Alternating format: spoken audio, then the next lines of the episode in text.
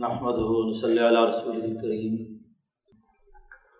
اما بعد فاعوذ باللہ من الشیطان الرجیم بسم اللہ الرحمن الرحیم قال اللہ تبارک و تعالی یا ایہا الذین آمنوا لا تلہکم اموالکم ولا اولادکم عن ذکر اللہ ومن یفعل ذلک فاولئک هم الخاسرون. وقال النبی صلی اللہ علیہ وسلم کانت منو اسرائیل تسوسحم الانبیاء کلما حلق نبی خلفہ نبی آخر علالہ نبی آبادی سیقون خلفاء فیکسرون صدق اللہ مولان العظیم و صدق رسول النبی الکریم معزز دوستو انسان کی کامیابی اس بات میں مضمر ہے کہ وہ اپنے اللہ رب العزت کے ساتھ ایک سچا تعلق قائم کرے۔ اللہ کی یاد انسانی قلب کے اندر بس جائے۔ دل و دماغ میں اللہ کے احکامات کی پیروی اور اس کے اتباع کرنے کا جذبہ بیدار ہو جائے۔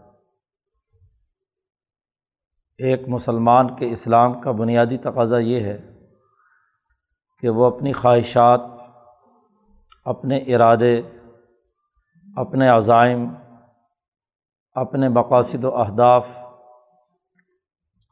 اللہ رب العزت کے احکامات کے تابع بنا لے۔ اسلام کا لفظی معنی ہی فرما بردار ہونا ہے، تسلیم کر لینا ہے، سپردگی ہے۔ یعنی اپنی تم زندگی کے تمام امور کو اللہ کے سپرد کر دینا، اس کے احکامات کی اتباع کے اندر قبول کر لینا۔ یہی بنیادی طور پر اسلام کے حوالے سے ہر مسلمان کی ذمہ داری ہے۔ اس کا اثر اور نتیجہ اس کی زندگی کے تمام پہلوؤں میں غالب ہونا چاہیے۔ انسانی زندگی کے جتنے مظاہر ان تمام مظاہر میں اس کا اثر ظاہر ہو۔ اسی کا مطلب ہے سپردگی اور فرما برداری۔ اور اگر انسانی زندگی کے مظاہر میں اللہ کی یاد غالب نہ ہو، اس کے بتلائے ہوئے قوانین اور ضابطے، وہ اس کی زندگی میں غالب نہ ہوں اس کا مطلب یہ ہے کہ اس انسان میں سپردگی کا مکمل عمل نہیں ہوا۔ فرما برداری اور اطاعت نہیں ہوئی۔ ہم کسی بھی دفتر میں، کسی کام میں، کسی کاج کے لیے، کسی فرد پر کوئی ذمہ داری عائد کرتے ہیں۔ فرما برداری اور اطاعت تبھی ہوگی ڈسپلن اور نظم و ضبط تبھی پورا ہوگا کہ جب اس ذمہ داری کو قبول کرنے والا فرد کما حق کو ہو اس ذمہ داری کو پورا کرے، اس ذمہ داری کے تمام حقوق ادا کرے۔ اور اگر وہ ذمہ دار اپنی ذمہ داریوں میں کوتاہی کرے، کام کے اندر بہتری اور خوبصورتی پیدا نہ کرے۔ نفاست نہ ہو۔ اور پورے طریقے سے کام نہ کیا جائے، تو ہم جس کام کے لیے کسی کو ذمہ داری دیتے ہیں، ملازمت دیتے ہیں، کوئی خدمت سپرد کرتے ہیں، تو اس سے ناراض ہو کر اپنے کام سے اس کی علیحدگی کرنے کے لیے کارروائی شروع کرتے ہیں۔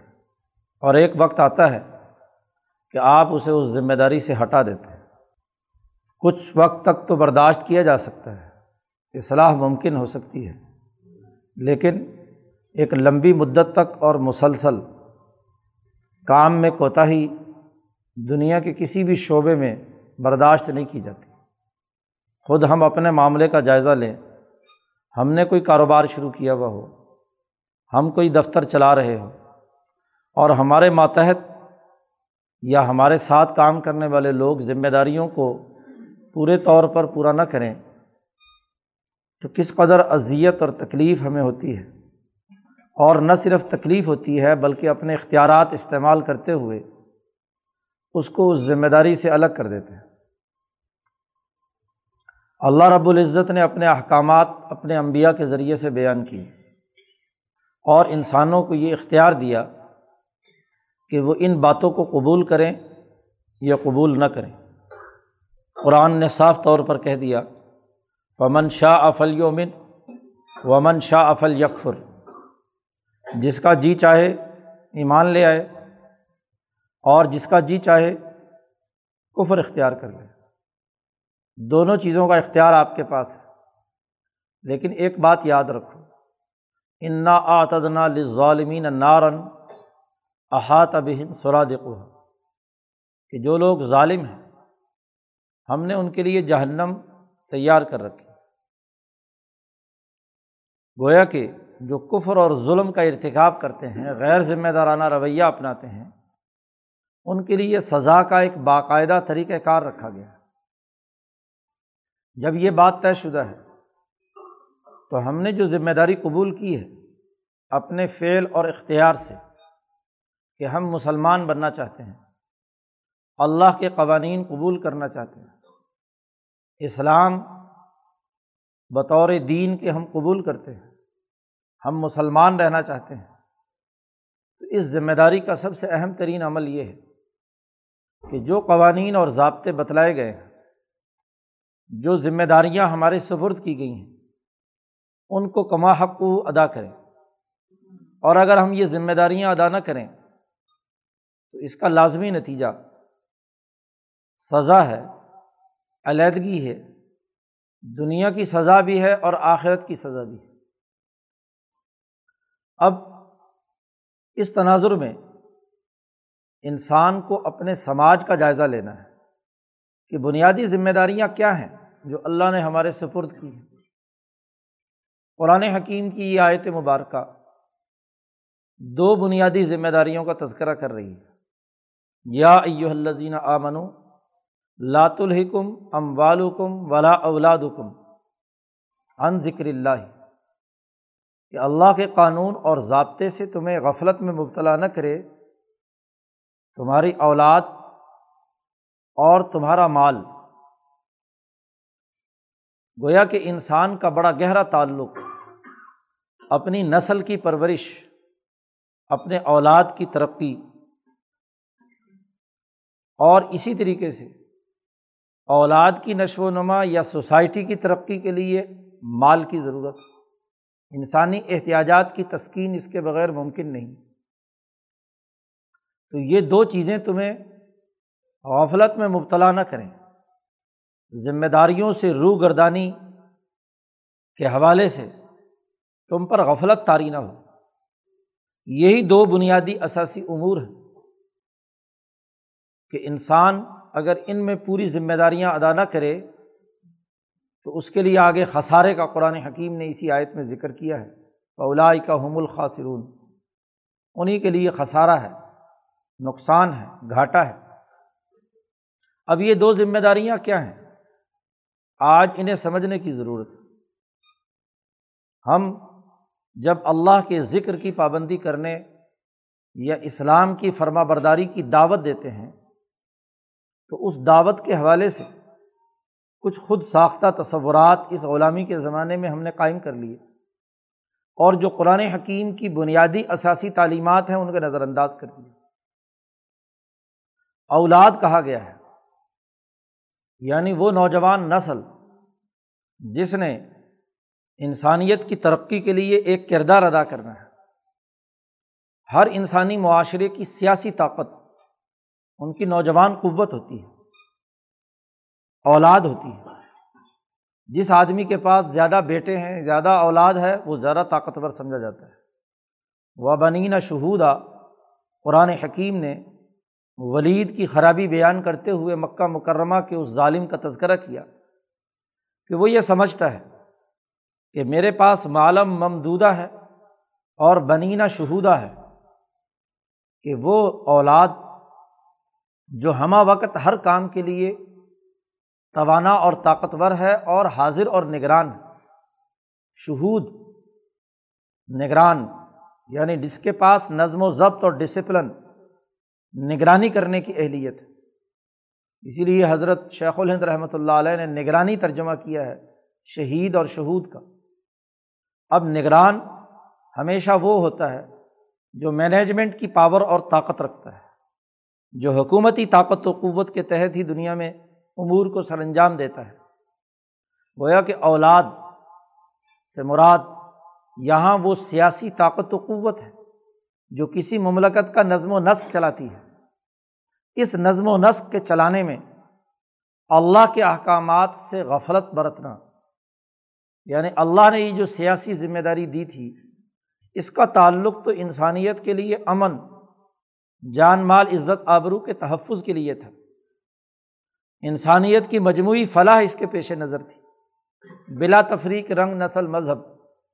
اور اگر یہی اولاد انسانیت کی خدمت کے بجائے نسلی، لسانی، فرقہ وارانہ، مذہبی افطراک و انتشار پیدا کرنے، اپنی اس مینجمنٹ کی طاقت کو، اپنی جسمانی طاقت و قوت اور ڈسپلن کو وہ طبقاتی مفادات کے لیے استعمال میں لائے۔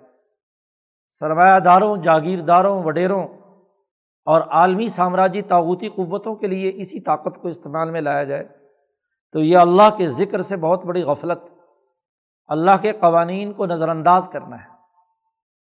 دابود کو حکمرانی دی تو کہا فہ کم بین الناس بالحق، کہ عدل و انصاف اور حق کے ساتھ انسانیت کے درمیان فیصلہ کیجیے وہ داود جو ابھی جوان ہے، جوانی کے عالم میں ہے۔ جالود کے قتل کے بعد یہی داود اپنی اسی طاقت و قوت کے بلبوتے پر، حکمرانی کے منصب پر فائز ہوتے ہیں۔ ایسی اولاد جو طاقت و قوت رکھتی ہے، یہ طاقت کس کام کے لیے استعمال میں آئی؟ کیا انسانی مفاد کے لیے یا انسانیت دشمنی کے لیے؟ سیاسی اداروں کا عمل انسانی سوسائٹی کی ترقی کے لیے یا انسانیت کے لیے نقصان کا باعث بنا تو یہ اللہ کے ذکر سے غفلت ہے کہ اپنی سیاسی طاقت کو ظلم و ستم نا انصافی یا سامراجی قوتوں کے لیے بطور اعلی کار کے استعمال کرنا۔ اب یہ بنیادی ذمہ داری قرآن حکیم نے ایک تو یہ بیان کی۔ بر کے طور پر یعنی ذمہ داری کے طور پر فرما برداری کے لیے انسان کا ایک مجموعی دائرہ سب سے پہلا وہ سیاسی طاقت پیدا کرنا اور اس کا درست استعمال ہے۔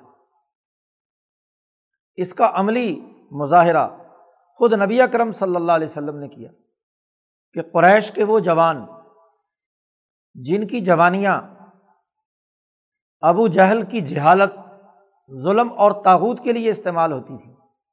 آپ صلی اللہ علیہ وسلم نے انہیں جوانوں کو ایک نئے نظم و ضبط میں لا کر ڈسپلن میں لا کر، ایک نئی حکومت قائم کرنے کا ذریعہ بنا دیا۔ حضور سے دو سال عمر میں چھوٹے ہیں ابو بکر، چار پانچ سال چھوٹے ہیں عمر فاروق۔ جوانی ہے نوجوان ہے علی المرتضیٰ تو ابھی بچے ہیں۔ اگلی ساری جوانی ان کی اسی کام کے لیے خرچ ہوئی ہے۔ یہ اولاد ہے۔ یہ گویا کہ قریش کی وہ طاقت ہے، نوجوان ہے، جنہوں نے انسانیت کے لیے کردار ادا کیا ہے۔ تو نوجوان ہی اگلے دور کی ایک طاقت اور قوت ہوتے ہیں۔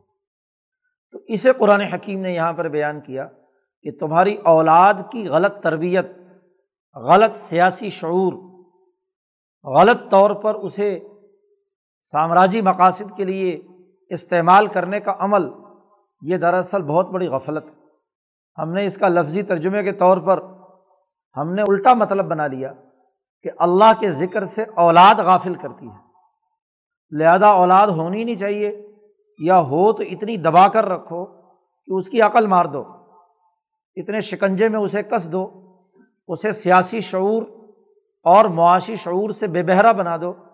چند عبادات و رسومات کی بنیاد پر اس کے دماغ اور دلوں پر تالے لگا دو، مذہبی تعلیم کے نتیجے میں اسے فرقہ پرست بنا دو، اسے گروہیت کا شکار بنا دو۔ نسل انسانی کو تباہ و برباد کرنے کے یہ بہت سارے طریقے ہیں۔ مذہب کے نام پر، زبان کے نام پر، تہذیب و کلچر کے عنوان سے یا کسی خاص گروہیت کی احساس پر اولاد کو ایک خاص سانچے کے اندر ڈھال کر گروہیت کا شکار بنا دینا یہ بہت بڑی خرابی ہے۔ یہی غفلت ہے۔ اور تربیت کے لیے ڈسپلن کے لیے، اسے اعلیٰ شعور پیدا کرنے کے لیے اسی اولاد کو تعلیم و تربیت کے مراحل سے گزارا جاتا ہے۔ آپ دیکھیے کہ جس شعبے میں بھی ہمیں تربیت کی ضرورت ہوتی ہے، اس میں وہ نوجوان جو اس میں داخل ہوتا ہے، تو اس کو سخت تربیتی مراحل سے گزارا جاتا ہے۔ ایک آدمی فوجی زندگی بسر کرنا چاہتا ہے، اسے رنگ روٹ بھرتی کر کے، اس کو خوب دوڑانا، اس کی نیند کے حوالے سے، اس کی تمام چیزوں کا، اس کی آزمائش کرنا کہ کتنی کس کے اندر طاقت و قوت ہے۔ اگر وہاں کیڈٹ کالج میں اس کی تربیت کے ان مراحل کو نظر انداز کر دیا جائے، غفلت برتی جائے، تو اس میں وہ ڈسپلن پیدا نہیں ہو سکتا۔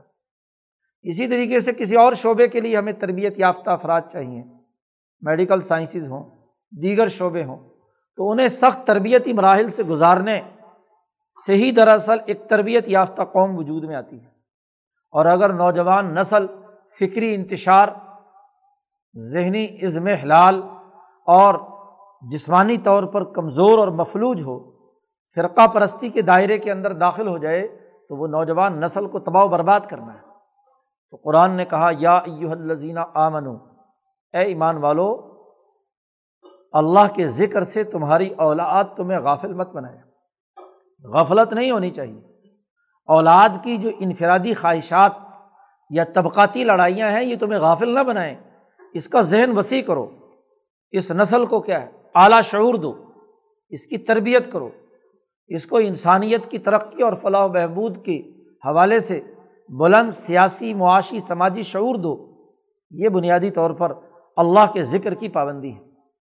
اسی طریقے سے دوسری بات کہی گئی کہ تمہارے مال تمہیں غفلت میں مبتلا نہ کرے۔ مال انسانی سوسائٹی کی ترقی کے لیے ایک بڑا بنیادی کردار ادا کرتا ہے۔ وسائل موجود نہ ہوں تو معاشرے کی نہ سیاسی طاقت پیدا ہوتی ہے، نہ اجتماعی وقار قائم ہوتا ہے۔ وقار معاشی خوشحالی سے پیدا ہوتا ہے۔ اگر یہ مالی وسائل پیدا ہی نہ کیے جائیں یا پیدا شدہ وسائل کی منصفانہ تقسیم نہ ہو، یا ان کو درست طور پر استعمال کر کے، صرف کر کے مفید نتائج نہ پیدا کیے جائیں، تو یہی مال کی غفلت۔ مال کے بارے میں لاپرواہی ہے۔ تو اللہ کا ذکر تو ہمیں یہ بتلاتا ہے کہ مال کا استعمال وب تغوم ان فضل اللہ کا ہمیں حکم دیا گیا۔ اور اس ابتغائے فضل سے جو تم نے دنیا میں کام کرنا ہے، وہ یہ کہ مطمئن نہ تئیں یا عطیہ رزق ہا رغدم من کل مکان۔ ایسی معاشی اطمینان کی حالت سوسائٹی میں پیدا کرنی ہے کہ ہر فرد کی معاشی ضروریات کی کفالت ہو یہ وہ بنیادی اقدار ہیں جن کی دعوت اللہ کا ذکر دیتا ہے۔ اللہ کے احکامات ہمارے سامنے رکھتے ہیں۔ اب اس ذکر سے غفلت برتنا، یہ بہت بڑے خسارے کی بات۔ ہے تو یہاں ذکر سے غفلت کے دو ہی دائرے بیان کیے گئے ہیں کہ اولاد اور اموال۔ ایک سیاسی طاقت کا مظہر ہے اور ایک معاشی طاقت کا مظہر ہے۔ اور ان دونوں کے بارے میں غلط رویے بنائے جائیں تو وہ خسارے کا باعث بنتے ہیں۔ اب ہمیں چھوٹی چھوٹی انفرادی گناہ کے اندر تو بہت اس کی تلقین بھی کی جاتی ہے، اس سے بچنے کے حوالے سے بڑی تبلیغ اور دعوت بھی دی جاتی ہے۔ اس کے حوالے سے بڑی رہنمائی کے دعوے بھی کیے جاتے ہیں۔ واض و نصیحت کے انبار بھی کیے جاتے ہیں۔ لیکن ان تمام کے پیچھے جو بنیادی طاقت اور قوت، سیاسی اور معاشی قوت ہے، اولاد کی اعلیٰ درجے کی تعلیم و تربیت اور اس کے نتیجے میں سوسائٹی کو ترقی دینے کا عمل ہے۔ مالی نظم و ضبط اور ڈسپلن کسی سوسائٹی میں پیدا کر کے معاشی وقار اور عزت پیدا کرنے کا عمل ہے، اس تمام سے کیا ہے؟ اسی طرح غفلت ہے۔ اب ایک آدمی انفرادی طور پر نمازیں خوب پڑھتا ہے۔ ذکر اذکار بھی بہت کرتا ہے۔ وظائف بھی کرتا ہے اور مذہبی اعمال بھی کرتا ہے، لیکن ان تمام اعمال کے باوجود وہ اپنی ان دو ذمہ داریوں سے غفلت برت رہا ہے۔ تو اسی آیت کا مصداق اسی کے نتیجے میں وہ خسارے کی حالت میں ہے۔ آج سوچنا ہے کہ لاکھوں کا ہم مجمع قائم کرتے ہیں اور اس مجمعے کے اندر یہ ساری عبادات اور اعمال بھی کرتے ہیں۔ واض و نصیحت کا سلسلہ بھی ہے، مسجدیں بھری ہوئی ہیں۔ حرم بھرا ہوا ہوتا ہے حج اور عمرے کے موقع پر۔ عبادات کثرت سے ہیں۔ وظائف آج سے شاید دس، پندرہ، بیس سال پہلے اتنے نہ ہوں جتنے آج وظائف کی کتابیں چھپتی ہیں اور ہر آدمی کوئی نہ کوئی وظیفہ ضرور پڑھ رہا ہے۔ جی کسی نہ کسی سے کسی سے پوچھ لیا، کسی مولوی صاحب سے یا خود ہی کسی کتاب سے دیکھ لیا۔ انٹ شنٹ وظیفے پہ وظیفے پڑھتے رہیں گے۔ لیکن اس کا سیاسی رویہ غلط ہے۔ اس کی سیاسی رائے درست نہیں ہے۔ اس کا سیاسی شعور مسخ وہ سیاسی حوالے سے منفی سوچ کا حامل ہے۔ وہ فرقہ واریت کو فروغ دیتا ہے۔ وہ افطراک و انتشار کی بات کرتا ہے۔ وہ ہاں جی اسلام اور کسی ملک کے نظریے کے نام پر کفر اور اسلام کی جھگ چھیڑنے کے نظریے رکھتا ہے۔ افطراک و انتشار کی سوچ رکھتا ہے۔ اور اسی طریقے سے مالیاتی ڈسپلن غلط ہے۔ وہ اصراف و تبذیر کرتا ہے ذاتی زندگی میں بھی۔ اور اجتماعی طور پر جو معاشی وسائل کی غیر منصفانہ تقسیم کرنے والے لوگ ہیں، وہ ان کا اعلی کار ہے۔ ان کی حکمرانی کو قبول کرتا ہے۔ ان کے اس بجٹ کو مان لیتا ہے جو انہیں سرمایہ پرستی کی طرف راغب کرتے ہیں۔ تو اس کی معاشی رائے غفلت پر مبنی ہے۔ اس کی سیاسی رائے غفلت پر مبنی ہے۔ اس لیے خسارے میں آج لوگ کہتے ہیں جی اتنی نمازیں پڑھی، اتنا ذکر کیا، فلانا وظیفہ اتنے ہزار مرتبہ کیا، فلانا ہم نے عمل مذہب کا اتنا اونچا کیا، لیکن پھر بھی کوئی ہاں جی اثر نہیں ظاہر ہو رہا۔ سوسائٹی زوال کا شکار ہے۔ کیوں؟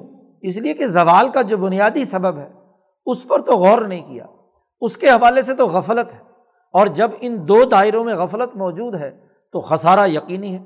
وہ میں یف الزال کا قرآن نے کہا، جس نے یہ دونوں کام کیے، ان دونوں معاملوں میں غفلت برتی تو الائی کا حم الخاصرون تو قرآن حکیم کی یہ آیت ایک ذمہ داری سونپتی ہے۔